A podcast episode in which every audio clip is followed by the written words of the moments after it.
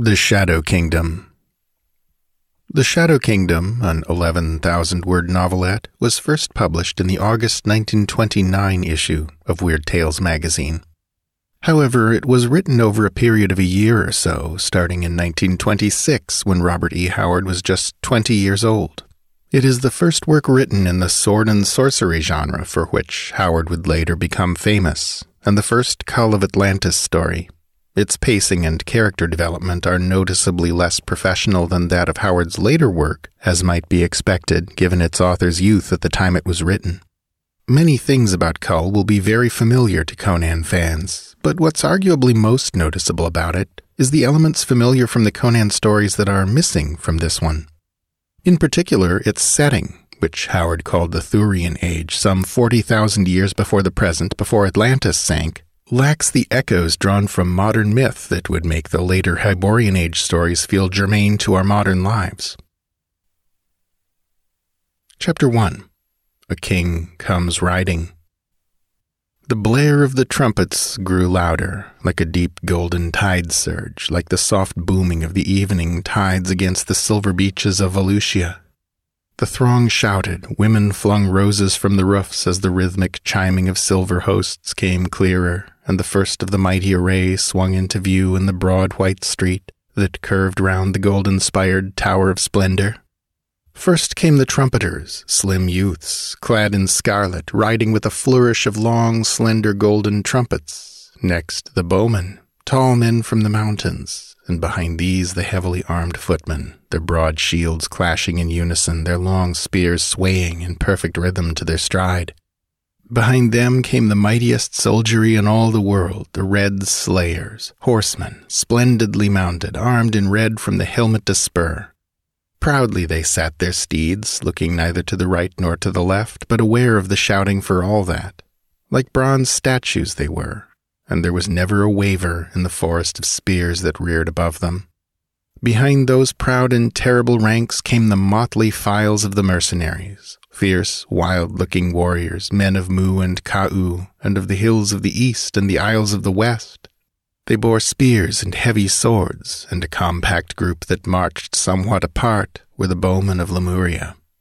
Then came the light foot of the nation, and more trumpeters brought up the rear. A brave sight, and a sight which aroused a fierce thrill in the soul of Kull, king of Valusia, not on the topaz throne at the front of the regal tower of splendor sat Kull, but in the saddle, mounted on a great stallion, a true warrior king.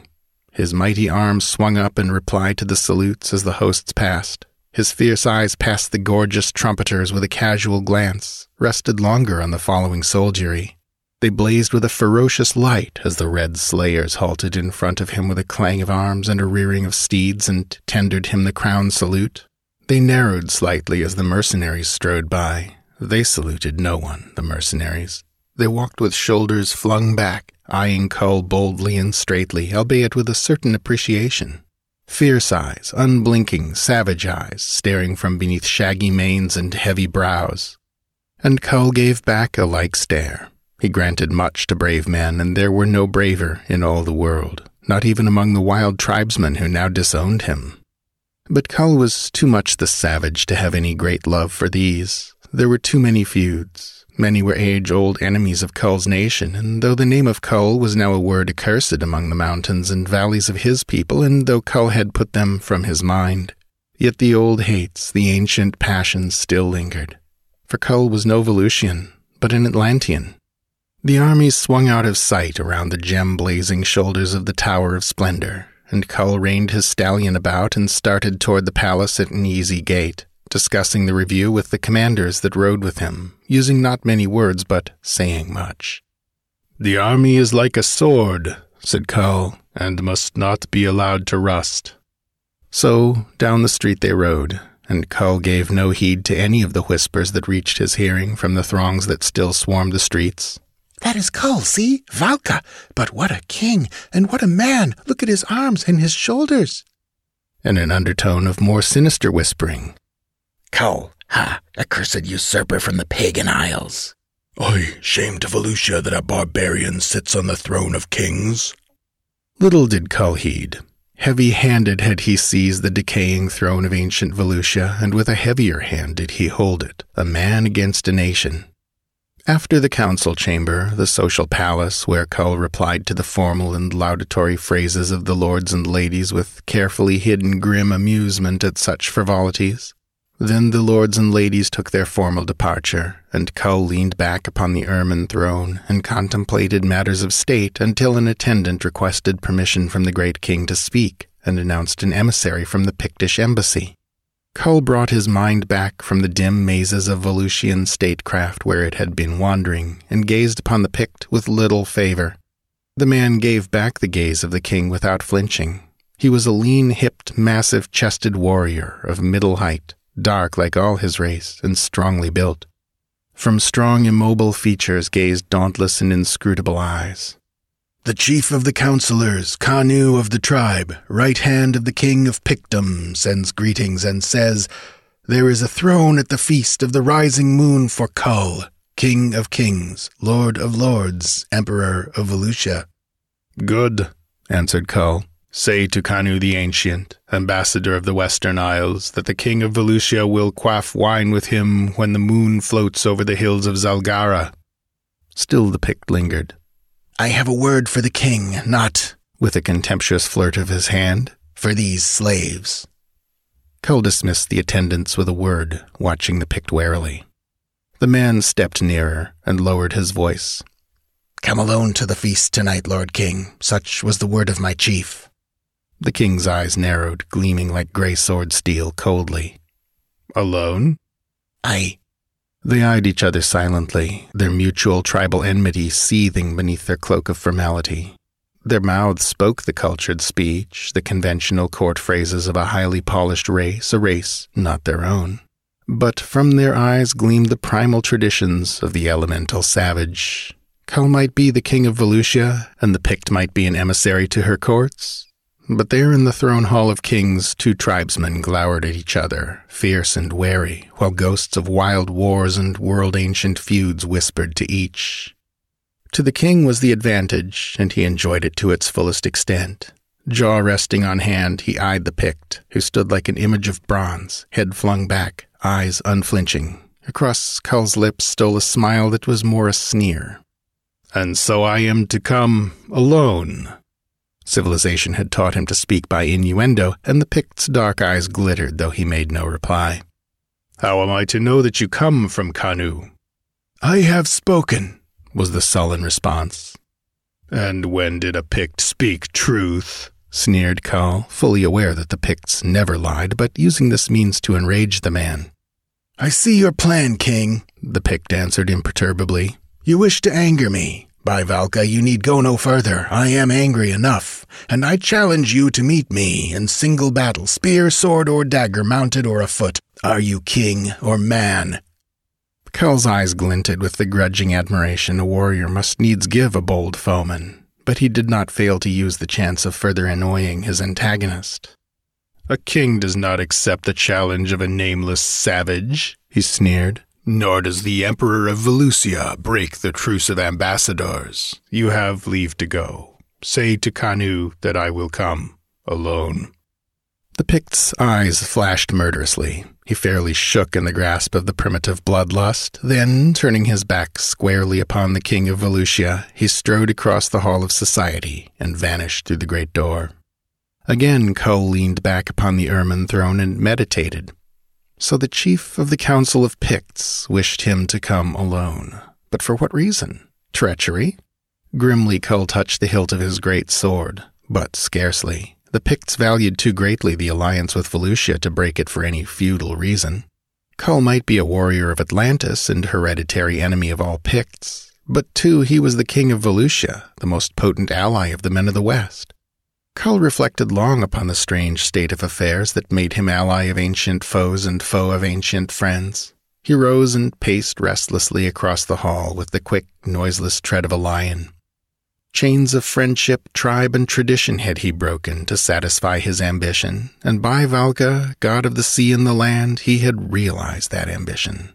He was king of Valusia, a fading, degenerate Valusia, a Valusia living mostly in dreams of bygone glory, but still a mighty land, and the greatest of the seven empires. Valusia, land of dreams, the tribesmen called it, and sometimes it seemed to Kull that he moved in a dream.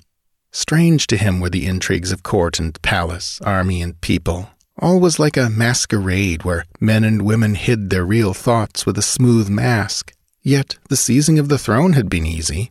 A bold snatching of opportunity, the swift whirl of swords, the slaying of a tyrant of whom men had wearied unto death, short crafty plotting with ambitious statesmen out of favor at court, and Kull, wandering adventurer, Atlantean exile, had swept up to the dizzy heights of his dreams. He was Lord of Valusia, King of Kings. Yet now it seemed that the seizing was far easier than the keeping. The sight of the Pict had brought back youthful associations to his mind, the free, wild savagery of his boyhood. And now a strange feeling of dim unrest, of unreality, stole over him, as of late it had been doing. Who was he, a straightforward man of the seas and the mountain, to rule a race strangely and terribly wise with the mysticisms of antiquity, an ancient race. I am Kull, said he, flinging back his head as a lion flings back his mane. I am Kull. His falcon gaze swept the ancient hall, his self confidence flowed back, and in a dim nook of the hall a tapestry moved, slightly. Chapter 2 Thus spake the silent halls of Valusia. The moon had not risen, and the garden was lighted with torches aglow in silver cressets when Kull sat down on the throne before the table of Kanu, ambassador of the Western Isles. At his right hand sat the ancient Pict, as much unlike an emissary of that fierce race as a man could be. Ancient was Kanu, and wise in statecraft grown old in the game. There was no elemental hatred in the eyes that looked at Kull appraisingly, no tribal traditions hindered his judgments, Long associations with the statesmen of the civilized nations had swept away such cobwebs. Not who and what is this man was the question ever foremost in Kanu's mind, but can I use this man, and how? Tribal prejudices he used only to further his own schemes. And Kull watched Kanu, answering his conversation briefly, wondering if civilization would make of him a thing like the Pict, for Kanu was soft and paunchy, Many years had stridden across the sky rim since Kanu had wielded a sword. True, he was old, but Kull had seen men older than he in the forefront of battle. The Picts were a long lived race. A beautiful girl stood at Kanu's elbow refilling his goblet, and she was kept busy. Meanwhile, Kanu kept up a running fire of jests and comments, and Kull, secretly contemptuous of his garrulity, nevertheless missed none of his shrewd humor. At the banquet were Pictish chiefs and statesmen, the latter jovial and easy in their manner, the warriors formally courteous but plainly hampered by their tribal affinities. Yet Kull, with a tinge of envy, was cognizant of the freedom and ease of the affair, as contrasted with like affairs of the Valusian court. Such freedom prevailed in the rude camps of Atlantis. Kull shrugged his shoulders. After all, doubtless Kanu, who had seemed to have forgotten he was a Pict as far as time, hoary custom, and prejudice went, was right, and he, Kull, would better become a Valusian in mind as well as in name. At last, when the moon had reached her zenith, Kanu, having eaten and drunk as much as any three men there, leaned back upon his divan with a comfortable sigh and said, Now get you gone, friends, for the king and I would converse on such matters as concern not children. Yes, you too, my pretty. Yet first let me kiss those ruby lips. So, now, dance away, my rose bloom.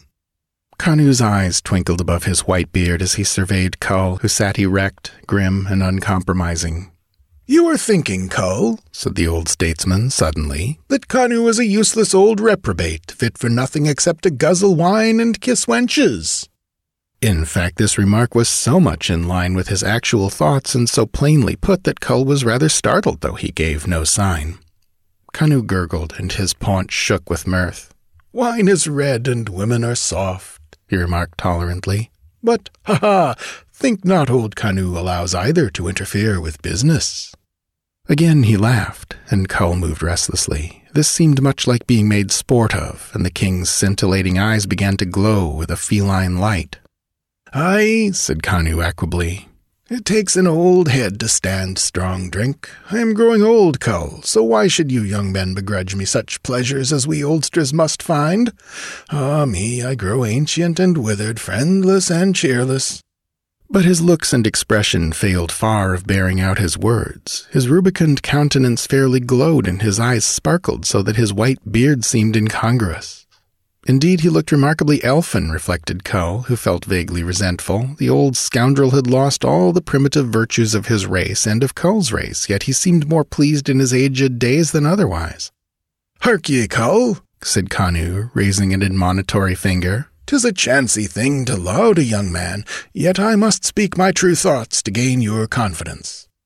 If you think to gain it by flattery. Tush, who spoke of flattery? I flatter only to discard. There was a keen sparkle in Kanu's eyes, a cold glimmer that did not match his lazy smile. He knew men, and he knew that to gain his end he must smite straight with this tigerish barbarian, who like a wolf scenting a snare would scent out unerringly any falseness in the skein of his word web. You have power, Kull, said he, choosing his words with more care than he did in the council rooms of the nation to make yourself mightiest of all kings and restore some of the lost glories of Valusia. So, I care little for Valusia, though the women and wine be excellent, save for the fact that the stronger Valusia is, the stronger the Pict nation. More, with an Atlantean on the throne, eventually Atlantis will become united. Kull laughed in harsh mockery. Kanu had touched an old wound. Atlantis made my name accursed when I went to seek fame and fortune among the cities of the world. We, they, are age old foes of the Seven Empires, greater foes of the allies of the empires, as you should know. Kanu tugged his beard and smiled enigmatically. Nay, nay, let it pass, but I know whereof I speak, and then warfare will cease wherein there is no gain. I see a world of peace and prosperity, man loving his fellow man, the good supreme. All this you can accomplish, if you live. Huh? Kull's lean hand closed on his hilt and he half rose, with a sudden movement of such dynamic speed that Kanu, who fancied men as some men fancy blooded horses, felt his old blood leap with a sudden thrill. Valka, what a warrior!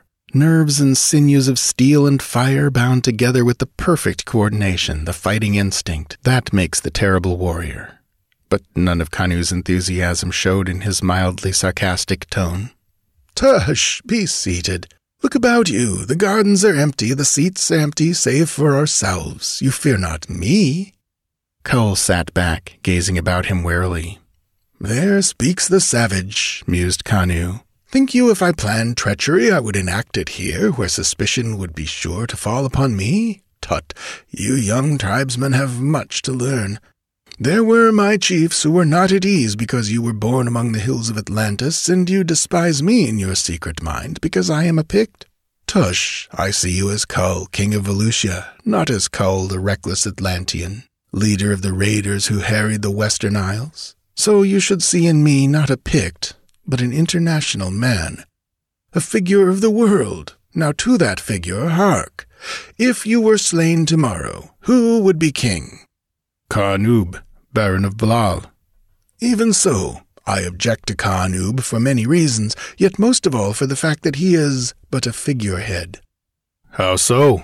He was my greatest opponent, but I did not know that he championed any cause but his own. The night can hear, answered Kanu obliquely. There are worlds within worlds, but you may trust me, and you may trust Brule, the spear slayer. He drew from his robes a bracelet of gold representing a winged dragon coiled thrice, with three horns of ruby on the head. Examine it closely. Brule will wear it on his arm when he comes to you tomorrow night, so that you may know him. Trust Brule as you trust yourself, and do what he tells you to. And in proof of trust, look ye, and with the speed of a striking hawk, the ancient snatched something from his robes, something that flung a weird green light over them, and which he replaced in an instant. The stolen gem! exclaimed Kull, recoiling. The green jewel from the Temple of the Serpent. Valka, you! And why do you show it to me? To save your life, to prove my trust. If I betray your trust, deal with me likewise. You hold my life in your hand. Now, I could not be false to you if I would, for a word from you would be my doom. Yet for all his words, the old scoundrel beamed merrily and seemed vastly pleased with himself. But why do you give me this hold over you? asked Kull, becoming more bewildered each second. As I told you, now you see that I do not intend to deal you false, and tomorrow night, when Brule comes to you, you will follow his advice without fear of treachery. Enough, an escort waits outside to ride to the palace with you, lord. Kull rose. But you have told me nothing. Tush, how impatient are youths. Kanu looked more like a mischievous elf than ever. Go you and dream of thrones and power and kingdoms, while I dream of wine and soft women and roses. And fortune ride with you, King Kull. As he left the garden, Kull glanced back to see Kanu still reclining lazily in his seat, a merry ancient, beaming on all the world with jovial fellowship. A mounted warrior waited for the king just without the garden, and Kull was slightly surprised to see that it was the same that had brought Kanu's invitation. No word was spoken as Kull swung into the saddle, nor as they clattered along the empty streets. The color and gaiety of the day had given way to the eerie stillness of night. The city's antiquity was more than ever apparent beneath the bent silver moon. The huge pillars of the mansions and palaces towered up into the stars. The broad stairways, silent and deserted, seemed to climb endlessly until they vanished in the shadowy darkness of the upper realms. Stairs to the stars, thought Kull, his imaginative mind inspired by the weird grandeur of the scene. Clang, clang, clang sounded the silver hoofs on the broad moon flooded streets, but otherwise there was no sound. The age of the city, its incredible antiquity, was almost oppressive to the king. It was as if the great silent buildings laughed at him noiselessly with unguessed mockery. And what secrets did they hold? You are young, said the palaces and the temples and the shrines, but we are old. The world was wild with youth when we were reared. You and your tribe shall pass, but we are invincible, indestructible. We towered above a strange world ere Atlantis and Lemuria rose from the sea. We shall reign when the green waters sigh for many a restless fathom above the spires of Lemuria and the hills of Atlantis, and when the isles of the western men are the mountains of a strange new land. How many kings have we watched ride down these streets before Kull of Atlantis was even a dream in the mind of Ka, bird of creation? Ride on, Kull of Atlantis. Greater shall follow you, greater came before you. They are dust, they are forgotten. We stand, we know, we are. Ride, ride on, Kull of Atlantis, Kull the king, Kull the fool. And it seemed to Kull that the clashing hoofs took up the silent refrain to beat it into the night with hollow re echoing mockery. Kull the king, Kull the fool. Glow, moon, you light a king's way. Gleam, stars, you are the torches in the train of an emperor. And clang, silver shod hoofs, you herald that Kull rides through Valusia. Ho, awake, Valusia! It is Kull that rides, Kull the king! We have known many kings, said the silent halls of Valusia. And so, in a brooding mood, Kull came to the palace, where his bodyguard, men of the Red Slayers, came in to take the rein of the great stallion and escort Kull to his rest. There the Pict, still sullenly speechless, wheeled his steed with a savage wrench of the rein and fled away into the dark like a phantom. Kull's heightened imagination pictured him speeding through the silent streets like a goblin out of the elder world. There was no sleep for Kull that night, for it was nearly dawn, and he spent the rest of the night hours pacing the throne room and pondering over what had passed. Kanu had told him nothing, yet he had put himself in Kull's complete power. At what had he hinted when he said that the Baron of Blaal was naught but a figurehead? And who was this Brule who was to come to him by night, wearing the mystic armlet of the dragon? And why? Above all, why had Kanu shown him the green gem of terror, stolen long ago from the Temple of the Serpent, for which the world would rock in wars were it known to the weird and terrible keepers of that temple, and from whose vengeance not even Kanu's ferocious tribesmen might be able to save him? But Kanu knew he was safe, reflected Kull, for the statesman was too shrewd to expose himself to risk without profit. But was it to throw the king off his guard and pave the way to treachery? Would Kanu dare let him live now? Kull shrugged his shoulders. Chapter 3 They That Walk the Night The moon had not risen when Kull, hand to hilt, stepped to a window. The windows opened upon the great inner gardens of the royal palace, and the breezes of the night, bearing the scents of spice trees, blew the filmy curtains about. The king looked out. The walks and groves were deserted. Carefully trimmed trees were bulky shadows. Fountains nearby flung their slender sheen of silver in the starlight, and distant fountains rippled steadily. No guards walked these gardens, for so closely were the outer walls guarded that it seemed impossible for any invader to gain access to them. Vines curled up the walls of the palace, and even as Kull mused upon the ease with which they might be climbed, a segment of shadow detached itself from the darkness below the window, and a bare brown arm curved up over the sill. Kull's great sword hissed halfway from the sheath, then the king halted. Upon that muscular forearm gleamed the dragon amulet shown him by Kanu the night before. The possessor of the arm pulled himself up over the sill and into the room with the swift, easy motion of a climbing leopard. You are Brule? asked Kull, and then stopped in surprise not unmingled with annoyance and suspicion, for the man was he whom Kull had taunted in the hall of society, the same who had escorted him from the Pictish embassy. I am Brule, the spear slayer, answered the Pict in a guarded voice. Then swiftly, gazing closely in Kull's face, he said, barely above a whisper, Kanamaka Lajarama. Kull started. Ha, what mean you? Know you not? Nay, the words are unfamiliar. They are of no language I ever heard, and yet by Valka somewhere I have heard. Aye, was the Pict's only comment. His eyes swept the room, the study room of the palace. Except for a few tables, a divan or two, and great shelves of books of parchment, the room was barren compared to the grandeur of the rest of the palace. Tell me, King, who guards the door? Eighteen of the Red Slayers. But how come you stealing through the gardens by night and scaling the walls of the palace? Brule sneered. The guards of Valusia are blind buffaloes. I could steal their girls from under their noses. I stole amid them, and they saw me not nor heard me. And the walls, I could scale them without the aid of vines. I have hunted tigers on the foggy beaches when the sharp east breezes blew the mist in from seaward, and I have climbed the steps of the western sea mountain. But come, nay, touch this armlet. He held out his arm, and Kull complied wonderingly, gave an apparent sigh of relief. So, now throw off those kingly robes, for there are ahead of you this night such deeds as no Atlantean ever dreamed of. Brule himself was clad only in a scanty loincloth, through which was thrust a short, curved sword.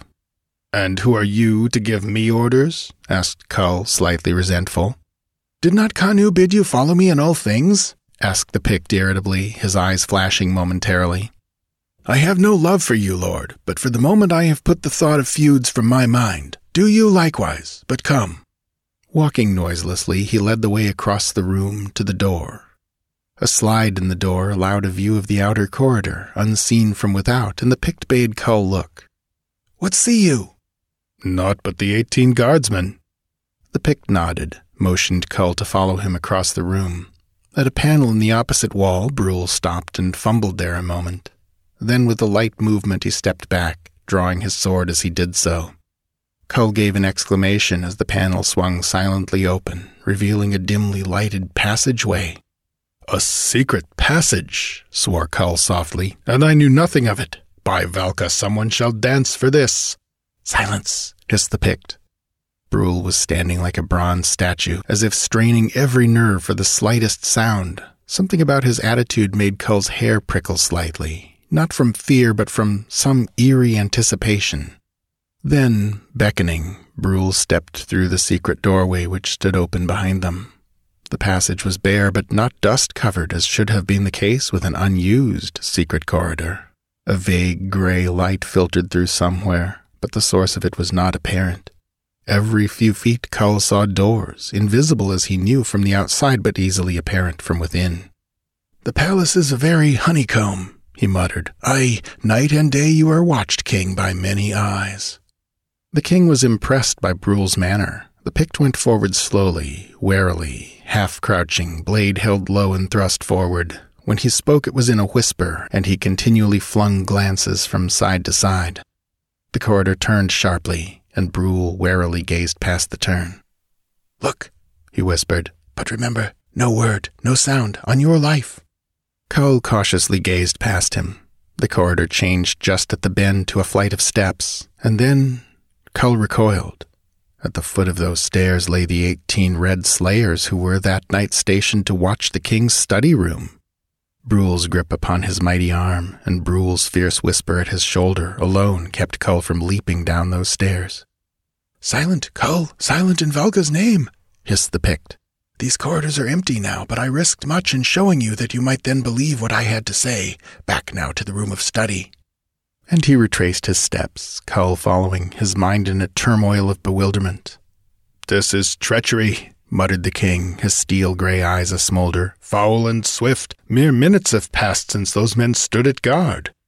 Again in the room of study, Brule carefully closed the secret panel and motioned Kull to look again through the slit of the outer door. Kull gasped audibly, for without stood the eighteen guardsmen. This is sorcery, he whispered, half drawing his sword. Do dead men guard the king?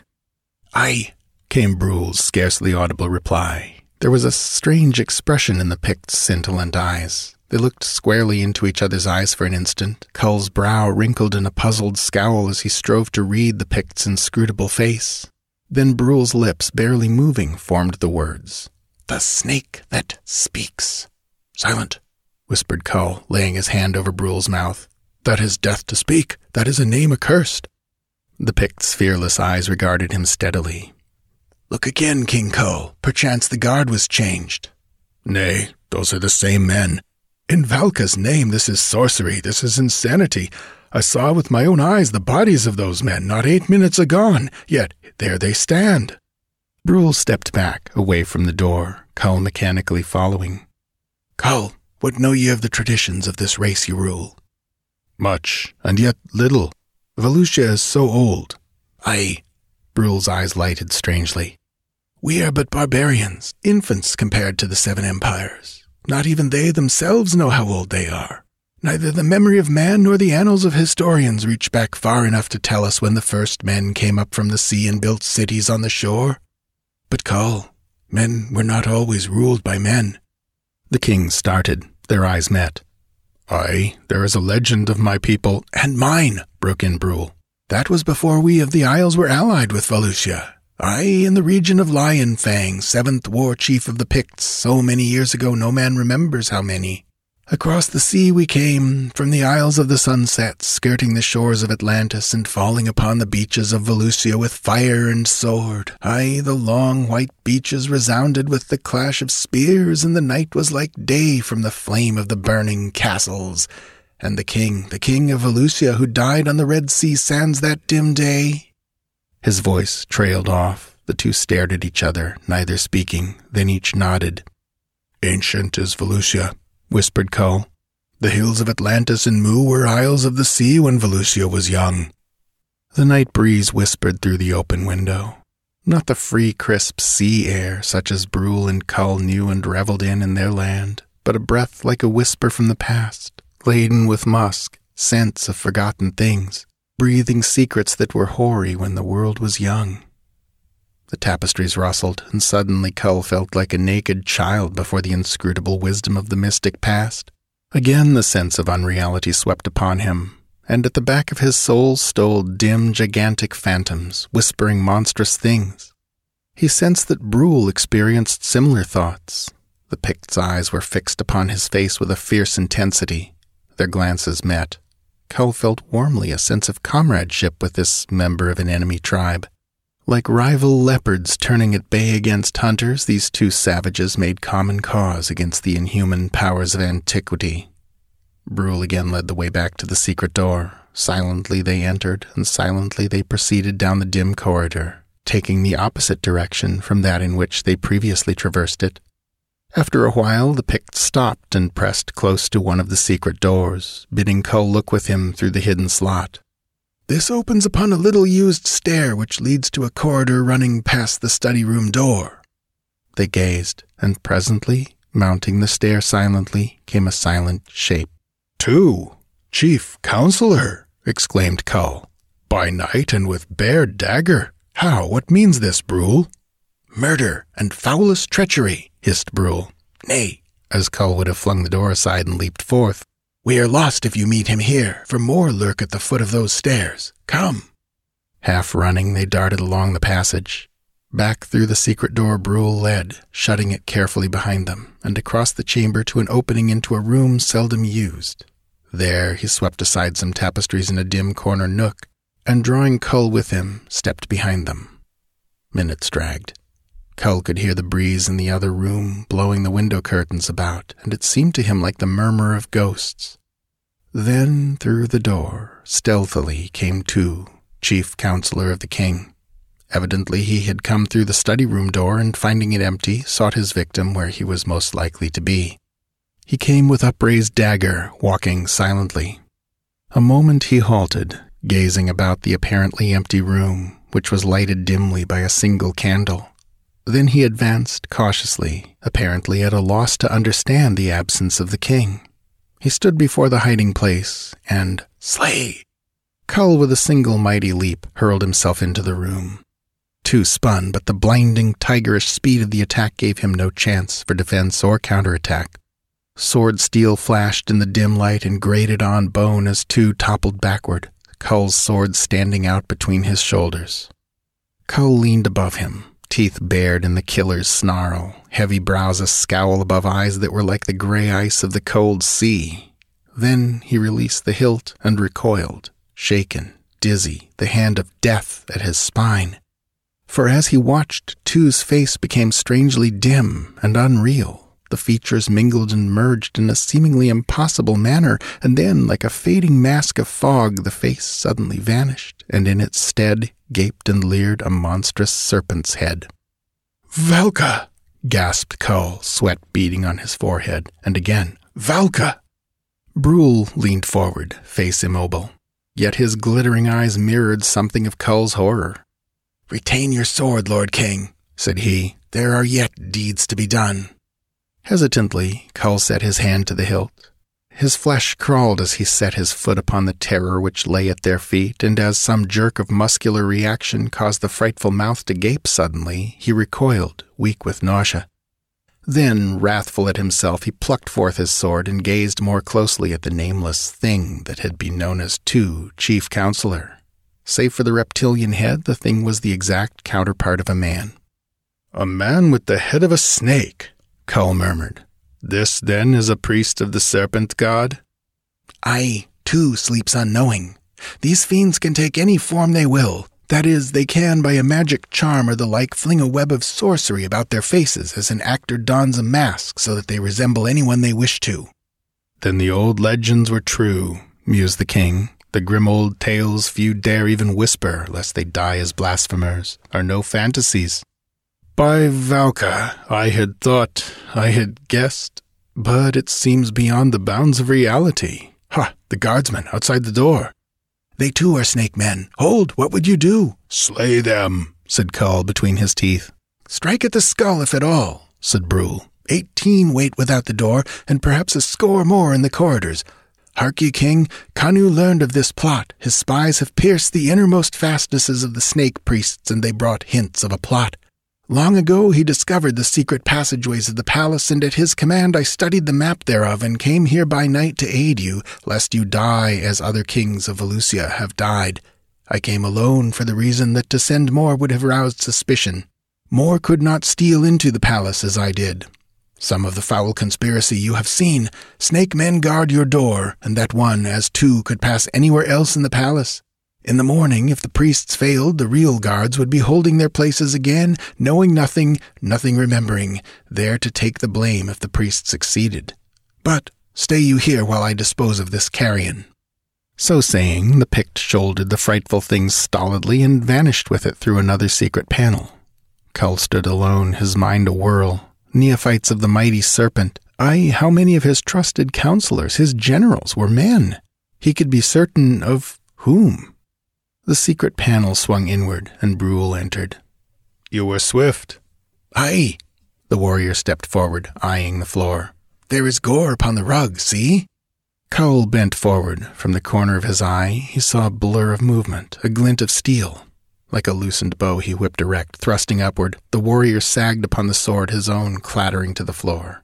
Even at that instant, Kull reflected grimly that it was appropriate that the traitor should meet his death upon the sliding upward thrust used so much by his race. Then, as Brule slid from the sword to sprawl motionless on the floor, the face began to merge and fade, and as Kull caught his breath, his hair a prickle, the human features vanished, and there the jaws of a great snake gaped hideously, the terrible beady eyes venomous even in death. He was a snake priest all that time, gasped the king. Valka, what an elaborate plan to throw me off my guard. Kanu there, is he a man? Was it Kanu to whom I talked in the gardens? Almighty Valka! His flesh crawled with a horrid thought. Are all the people of Valusia men, or are they all serpents? Undecided he stood, idly seeing that the thing named Brule no longer wore the dragon armlet. A sound made him wheel. Brule was coming through the secret door. Upon the arm upthrown to halt the king's hovering sword gleamed the dragon armlet. Valka! The Pict stopped short, then a grim smile curled his lips. By the gods of the seas, these demons are crafty past reckoning, for it must be that one lurked in the corridors and seeing me go carrying the carcass of that other took my appearance. So I have another to do away with. Hold. There was menace of death in Kull's voice. I have seen two men turn to serpents before my eyes. How may I know if you are a true man? Brule laughed. For two reasons, King Kull. No snake man wears this. He indicated the dragon armlet. Nor can any say these words. And again Kull heard the strange phrase, Kanama ka lajerama. Kanama ka lajerama? Kull repeated mechanically. Now, where in Valka's name have I heard that? I have not, and yet, and yet. Aye, you remember, Kull, said Brule. Through the dim corridors of memory those words lurk. Though you never heard them in this life, yet in the bygone ages they were so terribly impressed upon the soul mind that never dies that they will always strike dim chords in your memory, though you be reincarnated for a million years to come. For that phrase has come secretly down the grim and bloody eons, since when, uncounted centuries ago, those words were watchwords for the race of men who battled with the grisly beings of the elder universe.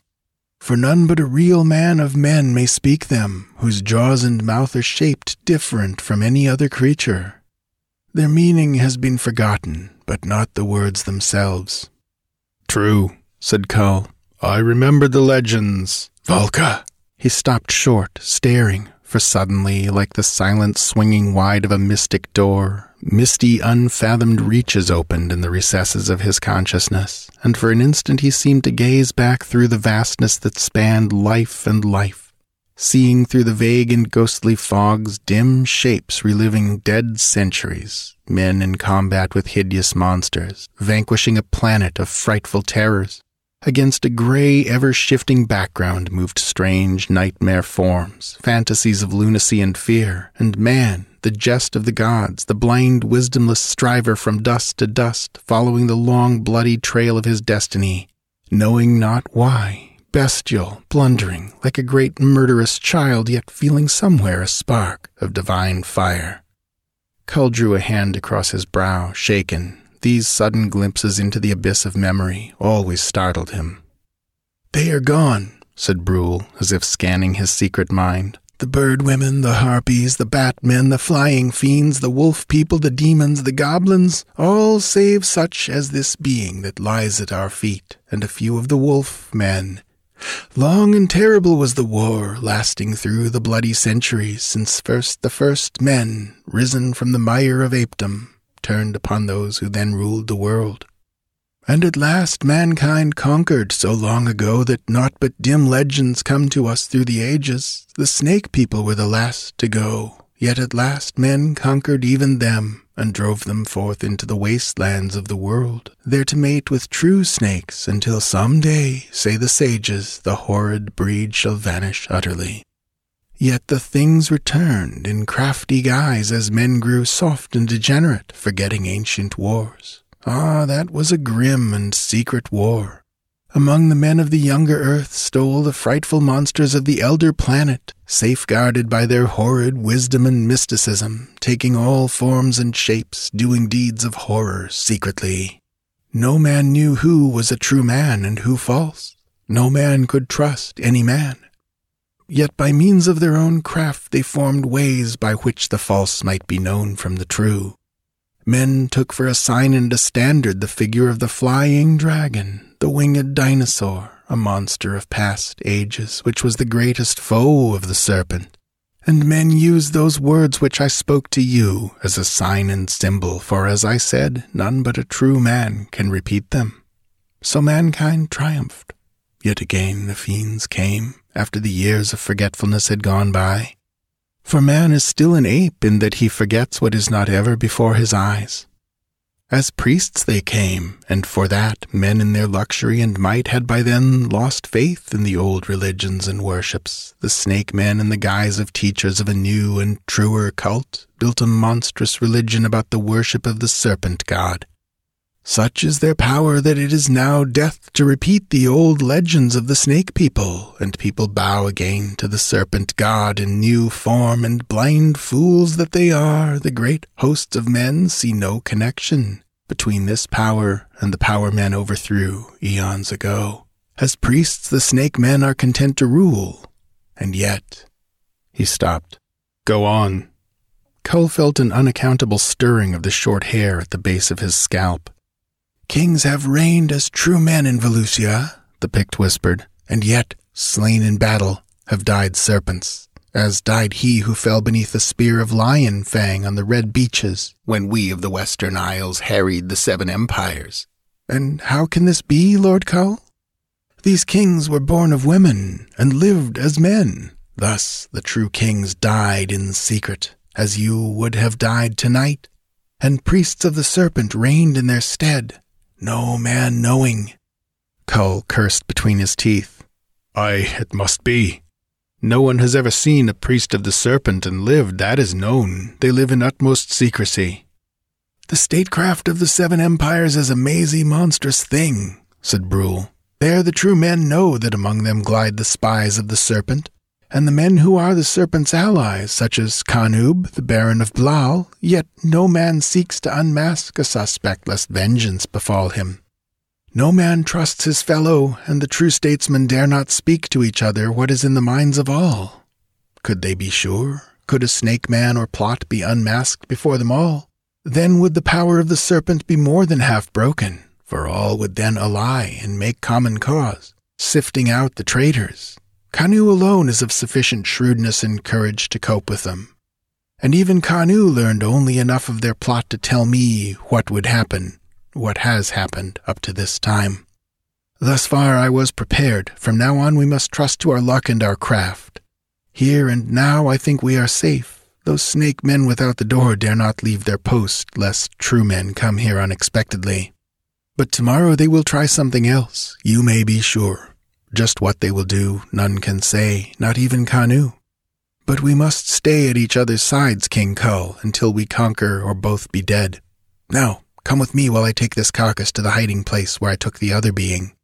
Kull followed the Pict with his grisly burden through the secret panel and down the dim corridor. Their feet, trained to the silence of the wilderness, made no noise. Like phantoms, they glided through the ghostly night, Kull wondering that the corridors should be deserted. At every turn, he expected to run full upon some frightful apparition. Suspicion surged back upon him. Was this Pict leading him into ambush? He fell back a pace or two behind Brule, his ready sword hovering at the Pict's unheeding back. Brule should die first if he meant treachery. But if the Pict was aware of the king's suspicion, he showed no sign. Stolidly he tramped along until they came to a room, dusty and long unused, where moldy tapestries hung heavy. Brule drew aside some of these and concealed the corpse behind them. Then they turned to retrace their steps, when suddenly Brule halted with such abruptness that he was closer to death than he knew, for Kull's nerves were on edge. Something moving in the corridor, hissed the Pict. Kanu said these waves would be empty, yet. He drew his sword and stole into the corridor, Kull following warily. A short way down the corridor, a strange, vague glow appeared that came toward them. Nerves aleap, they waited, backs to the corridor wall, for what they knew not. But Kull heard Brule's breath hiss through his teeth and was reassured as to Brule's loyalty. The glow merged into a shadowy form, a shape Vaguely like a man it was, but misty and elusive, like a wisp of fog that grew more tangible as it approached, but never fully material. A face looked at them, a pair of luminous great eyes that seemed to hold all the tortures of a million centuries. There was no menace in that face with its dim, worn features, but only a great pity. And that face, that face. Almighty gods, breathed Kull, an icy hand at his soul. Eallal, king of Valusia, who died a thousand years ago. Brule shrank back as far as he could, his narrow eyes widened in a blaze of pure horror, the sword shaking in his grip, unnerved for the first time that weird night. Erect and defiant stood Kull, instinctively holding his useless sword at the ready, flesh a crawl, hair a prickle, and yet still a king of kings, as ready to challenge the powers of the unknown dead as the powers of the living. The phantom came straight on, giving them no heed. Kull shrank back as it passed them, feeling an icy breath like a breeze from the Arctic snow, Straight on went the shape with slow, silent footsteps, as if the chains of all the ages were upon those vague feet, vanishing about a bend of the corridor. Valka, muttered the Pict, wiping the cold beads from his brow. That was no man. That was a ghost. Aye. Kull shook his head wonderingly. Did you not recognize that face? That was Eallal, who reigned in Valusia a thousand years ago, who was found hideously murdered in his throne room the room now known as the Accursed Room. Have you not seen his statue in the Fame Room of Kings? Yes, I remember that tale now. God's Kull, that is another sign of the frightful and foul power of the snake priests. That king was slain by snake people, and thus his soul became their slave, to do their bidding throughout eternity. For the sages have ever maintained that if a man is slain by a snake man, his ghost becomes their slave. A shudder shook Kull's gigantic frame. Valka, what a fate! Hark ye! His fingers closed upon Brule's sinewy arm like steel. Hark ye, if I am wounded unto death by these foul monsters, swear that you will smite your sword through my breast, lest my soul be enslaved. I swear, answered Brule, his fierce eyes lighting. And do you the same by me, Kull. Their strong right hands met in a silent sealing of their bloody bargain. Chapter 4 Masks Kull sat upon his throne and gazed broodily out upon the sea of faces turned toward him. A courtier was speaking in evenly modulated tones, but the king scarcely heard him. Close by, Tu, chief counselor stood ready at Kull's command, and every time the king looked at him, Kull shuddered inwardly. The surface of court life was as the unrippled surface of the sea between tide and tide, to the musing king, the affairs of the night before seemed as a dream until his eyes dropped to the arm of his throne. A brown, sinewy hand rested there, upon the wrist of which gleamed a dragon amulet. Brule stood beside his throne, and ever the Pict's fierce secret whisper brought him back from the realm of unreality in which he moved. No, that was no dream, that monstrous interlude. As he sat upon his throne in the hall of society and gazed upon the courtiers, the ladies, the lords, the statesmen, he seemed to see their faces as things of illusion, things unreal, existent only as shadows and mockeries of substance.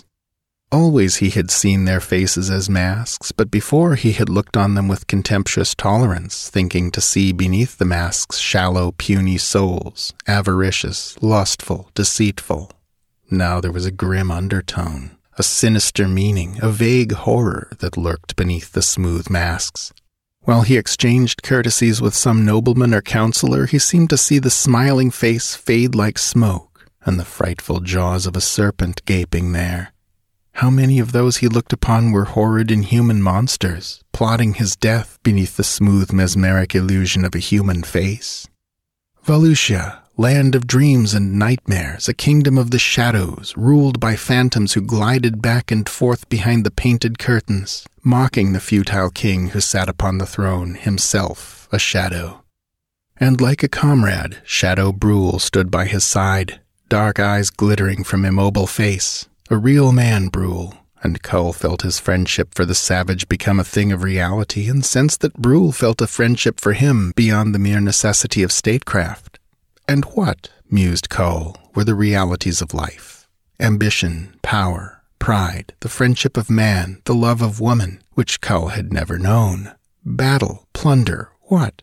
Was it the real Kull who sat upon the throne, or was it the real Kull who had scaled the hills of Atlantis, harried the far isles of the sunset, and laughed upon the green, roaring tides of the Atlantean Sea? How could a man be so many different men in a lifetime? For Kull knew that there were many Kulls, and he wondered which was the real Kull.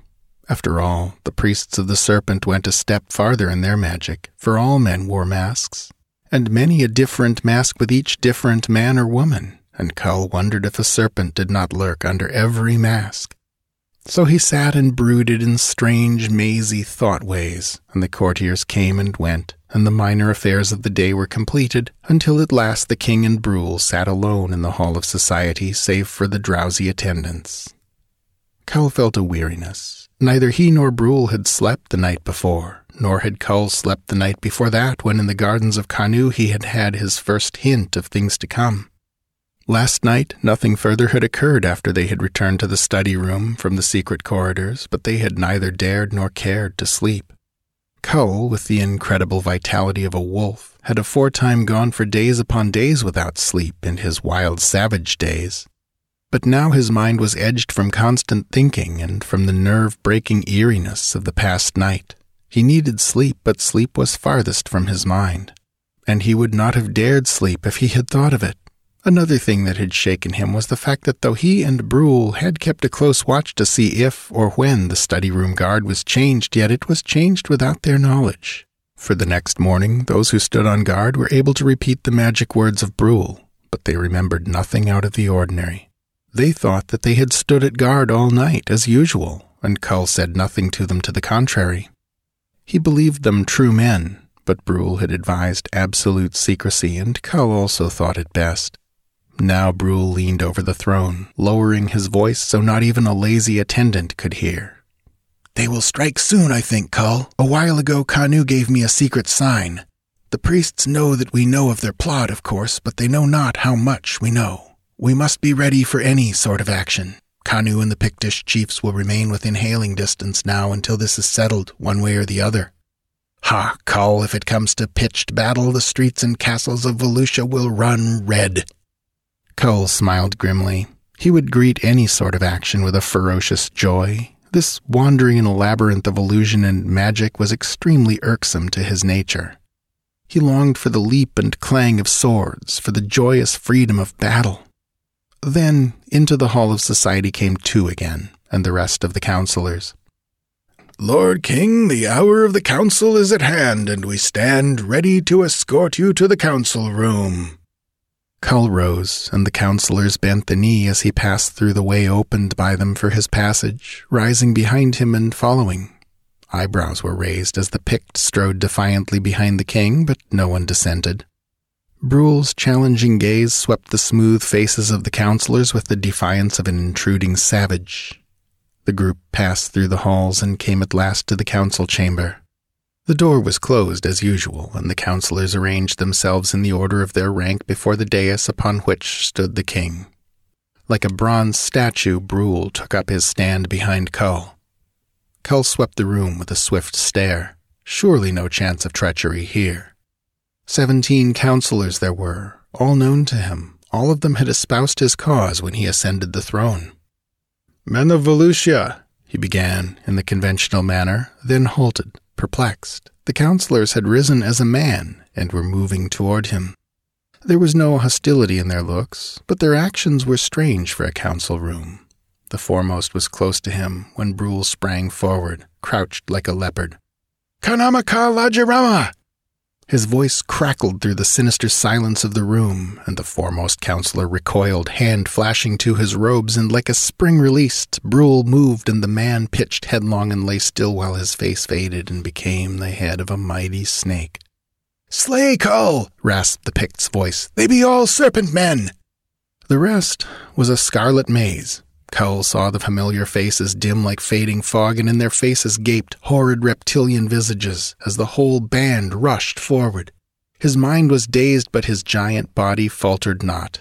The singing of his sword filled the room, and the onrushing flood broke in a red wave, but they surged forward again, seemingly willing to fling their lives away in order to drag down the king. Hideous jaws gaped at him, terrible eyes blazed into his unblinking. A frightful, fetid scent pervaded the atmosphere, the serpent scent that Kull had known in southern jungles. Swords and daggers leaped at him, and he was dimly aware that they wounded him.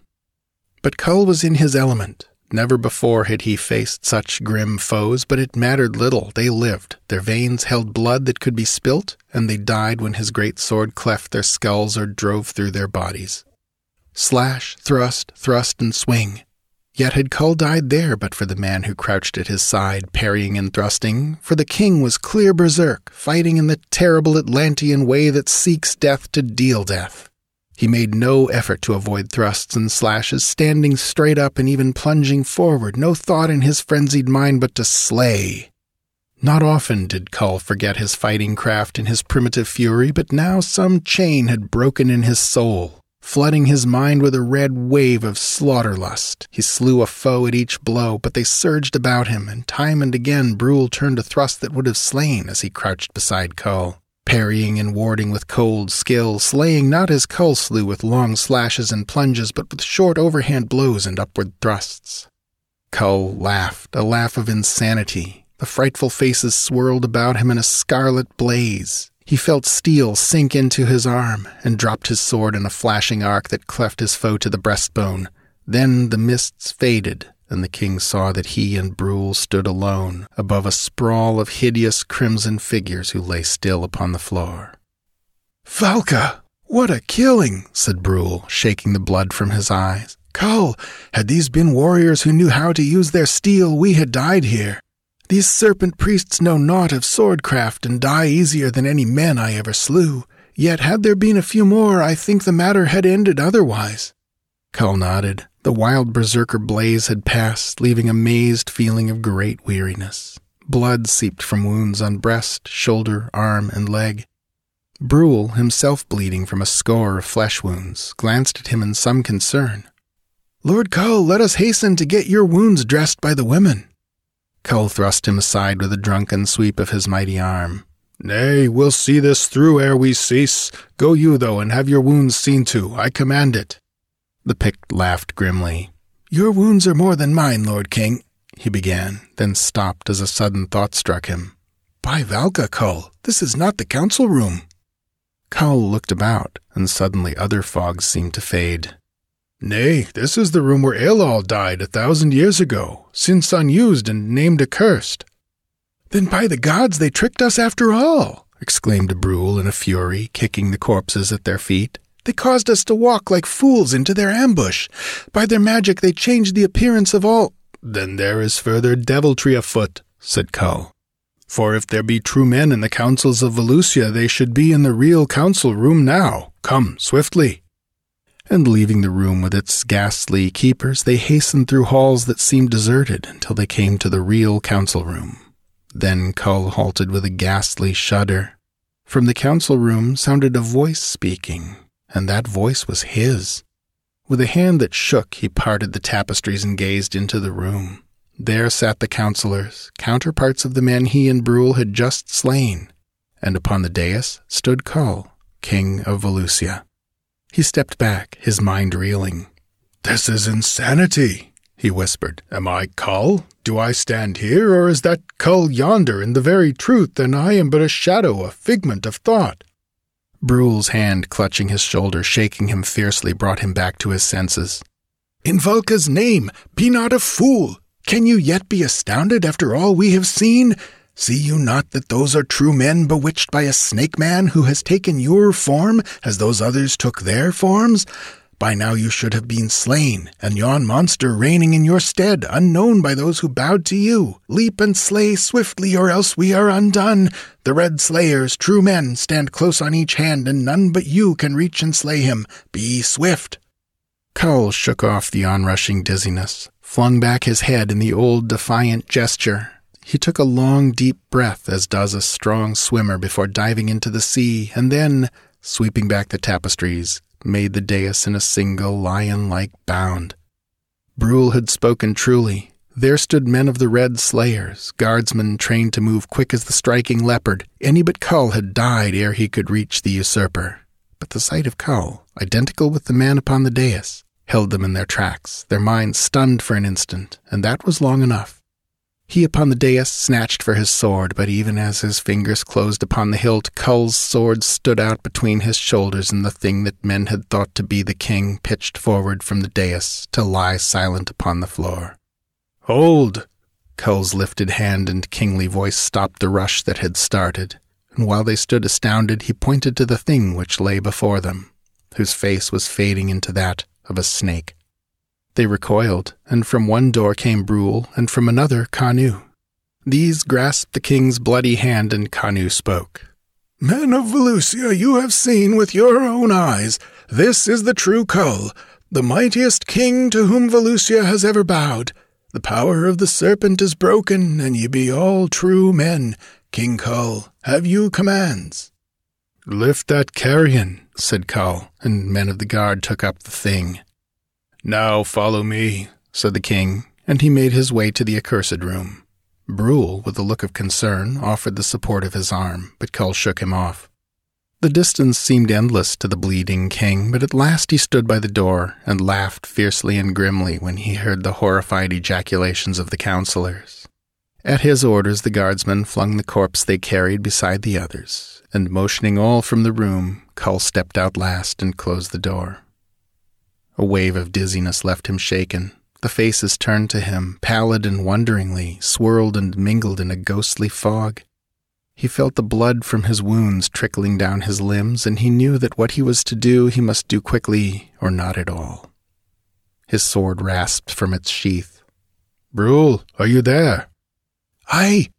Brule's face looked at him through the mist, close to his shoulder, but Brule's voice sounded leagues and eons away. Remember our vow, Brule, and now bid them stand back. His left arm cleared a space as he flung up his sword. Then, with all his waning power, he drove it through the door into the jamb, driving the great sword to the hilt and sealing the room forever. Legs braced wide, he swayed drunkenly, facing the horrified counselors. Let this room be doubly accursed, and let those rotting skeletons lie there forever as a sign of the dying might of the serpent. Here I swear that I shall hunt the serpent men from land to land, from sea to sea, giving no rest until all be slain, that good triumph and the power of hell be broken. This thing I swear, I, Kull, King of Valusia. His knees buckled as the faces swayed and swirled. The counselors leaped forward, but ere they could reach him, Kull slumped to the floor and lay still, face upward. The counselors surged about the fallen king, chattering and shrieking. Kanu beat them back with his clenched fists, cursing savagely. Back, you fools! Would you stifle the little life that is yet in him? How, Brule, is he dead or will he live? To the warrior who bent above the prostrate Kull. Dead? Sneered Brule irritably. Such a man as this is not so easily killed. Lack of sleep and loss of blood have weakened him. By Valka, he has a score of deep wounds, but none of them mortal. Yet have those gibbering fools bring the court women here at once. Brule's eyes lighted with a fierce, proud light. Valka, Kanu, but here is such a man as I knew not existed in these degenerate days. He will be in the saddle a few scant days hence, and then may the serpent men of the world beware, Kull of Valusia.